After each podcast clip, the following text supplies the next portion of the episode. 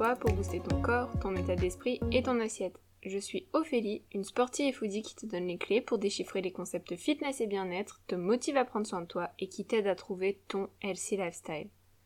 T'as peut-être déjà entendu parler de ça, peut-être que tu le pratiques, ou peut-être que le titre t'a juste attiré mais tu ne sais même pas pourquoi tu m'écoutes. Dans tous les cas, hello à toi. Aujourd'hui, je voulais parler de quelque chose qui est selon moi indispensable en sport pour avoir des résultats, le Muscle Mind Connection. Qu'est-ce que c'est? À quoi ça sert? Ma pratique, mes résultats, mon expérience Je vais tout expliquer. Bon, en gros, euh, j'ai rien inventé, tout est dit dans le nom. C'est la connexion qui est faite entre ton muscle et ton esprit, je dirais même plutôt ton muscle et ton cerveau pendant l'exercice. Comment ça? Ben via ton système nerveux. Concrètement, ton muscle, c'est la machine, ton cerveau, c'est le contrôleur, et le système nerveux, ben, c'est les liens, le tableau de bord qui les relie et qui fait passer l'info.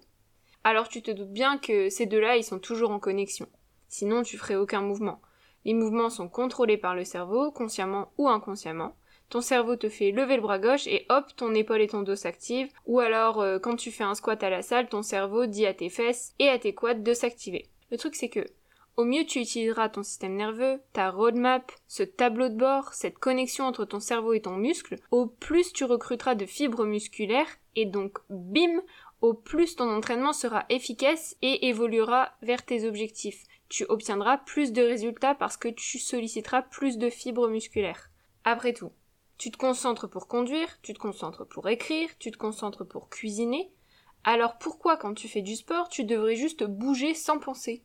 Lever la jambe en l'air tout en parlant avec Julie de ton date de la nuit dernière? Oui, bah bien sûr, en bougeant, tu vas faire des progrès euh, plus ou moins efficaces, mais crois-moi, si tu penses et te concentres sur ton muscle, l'efficacité sera démultipliée. Je pense principalement à la musculation ici parce que c'est mon expérience et c'est ce que j'ai vu le plus. D'ailleurs, je vais vous prendre un gros cliché mais que j'ai vu très souvent à la salle de sport, euh, des filles qui faisaient des kickbacks, cet exercice qui est très isolé et qui euh, en plus des exercices polyarticulaires peut être très efficace si on est concentré et si on le sollicite bien ses muscles. Et ben ces filles, elles faisaient cet exercice en rigolant. Bon d'ailleurs, elles le faisaient mal euh, au risque de se blesser mais ça c'est autre chose. En fait, elle n'était pas concentrée. Et pour moi, c'est l'exemple même du non-muscle-mind connection. Pense à ta contraction. Pense au muscle qui doit travailler, celui qui est censé s'activer. Parce que parfois même, le problème c'est qu'on utilise le mauvais muscle. T'as beau être concentré, tu vas solliciter un muscle plus qu'un autre parce qu'il y en a qui sont complémentaires. Je te donne un exemple, les tractions tu es censé normalement recruter ton dos au maximum. Mais c'est pas toujours naturel, surtout au début. C'est vraiment un exercice qui n'est pas facile et il faut conditionner ton cerveau et s'entraîner. Évidemment, tu vas un peu travailler le dos, même si tu ne le fais pas hyper bien dès le début. Mais souvent, ce qui se passe, c'est que l'on recrute surtout et avant tout les biceps, qui sont le muscle associé au dos, et parfois même les trapèzes, car tu vas contracter tout le haut de ton corps.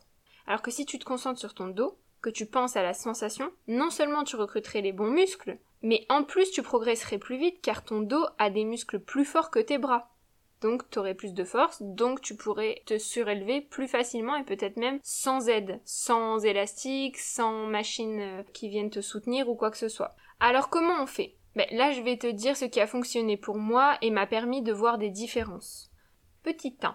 Oublie ton ego à l'entrée de la salle de sport. Le principal, c'est pas le poids que tu vas mettre, mais la forme de ton mouvement, la concentration de ton geste et la réalisation parfaite. Ce sera beaucoup plus efficace si tu te concentres sur l'exercice, que tu le réalises bien, plutôt que si tu mets euh, je ne sais pas combien de kilos, mais qu'il est mal fait. Petit 2. Warm-up pour activer ton muscle. Tu diras déjà à ton cerveau quel muscle il va devoir bosser ensuite, quel muscle il doit activer correctement. Perso, l'activation pour les séances fessiers, ça a été un game changer. C'est quelque chose que j'ai développé sur le tard, malheureusement, mais ça change vraiment tout. Au bout d'un moment, je me suis vue stagner niveau fessier. C'était évidemment le moment d'augmenter les poids, certes, mais j'ai aussi intégré des mouvements d'activation soit au poids du corps, soit avec des élastiques, et ma ma ma, ça chauffe avant même de commencer ta séance. Alors non, c'est pas avec ça que tu vas avoir les fesses de Kim Kardashian, bien qu'elle ne soit pas forcément si naturelle que ça. Bref, mais ça va vraiment conditionner ton cerveau et tes fessiers s'activeront mieux lors des prochains exos que tu vas effectuer pendant ta séance. Ton corps sait de quoi on va parler aujourd'hui, à quelle sauce il va être mangé.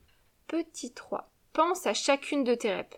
N'essaie pas d'enchaîner bêtement pour enfin arriver à tes 12 reps, chacune compte et chacune te permettra d'augmenter et d'améliorer ta performance au fil du temps.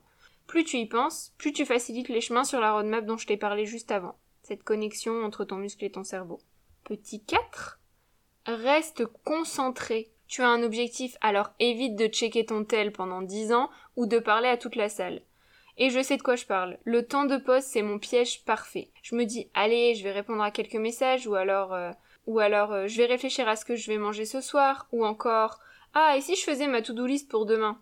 Tu finis par avoir un temps de pause de 5 minutes dont tu n'avais pas forcément besoin et donc ton muscle n'est plus autant challengé, ton cerveau doit se reconnecter et c'est plus aussi chaud donc tu ne vas plus casser autant de fibres musculaires. Alors, s'il te plaît, au prochain entraînement, n'oublie pas, c'est 30 minutes, 1 heure, 1 heure 30 pour toi, avec ton corps, pour ton bien-être et ton évolution. Alors déconnecte l'extérieur et connecte tout ça là-dedans. Si cet épisode t'a plu, n'hésite pas à partager, à mettre des étoiles sur Apple Podcast pour me soutenir et à suivre Boost Clock sur Instagram pour encore plus de contenu. On clôture la semaine avec notre shot sportif. Le plus important à retenir Essaie de bouger ton corps avec un sport qui te plaît et n'hésite pas à te challenger.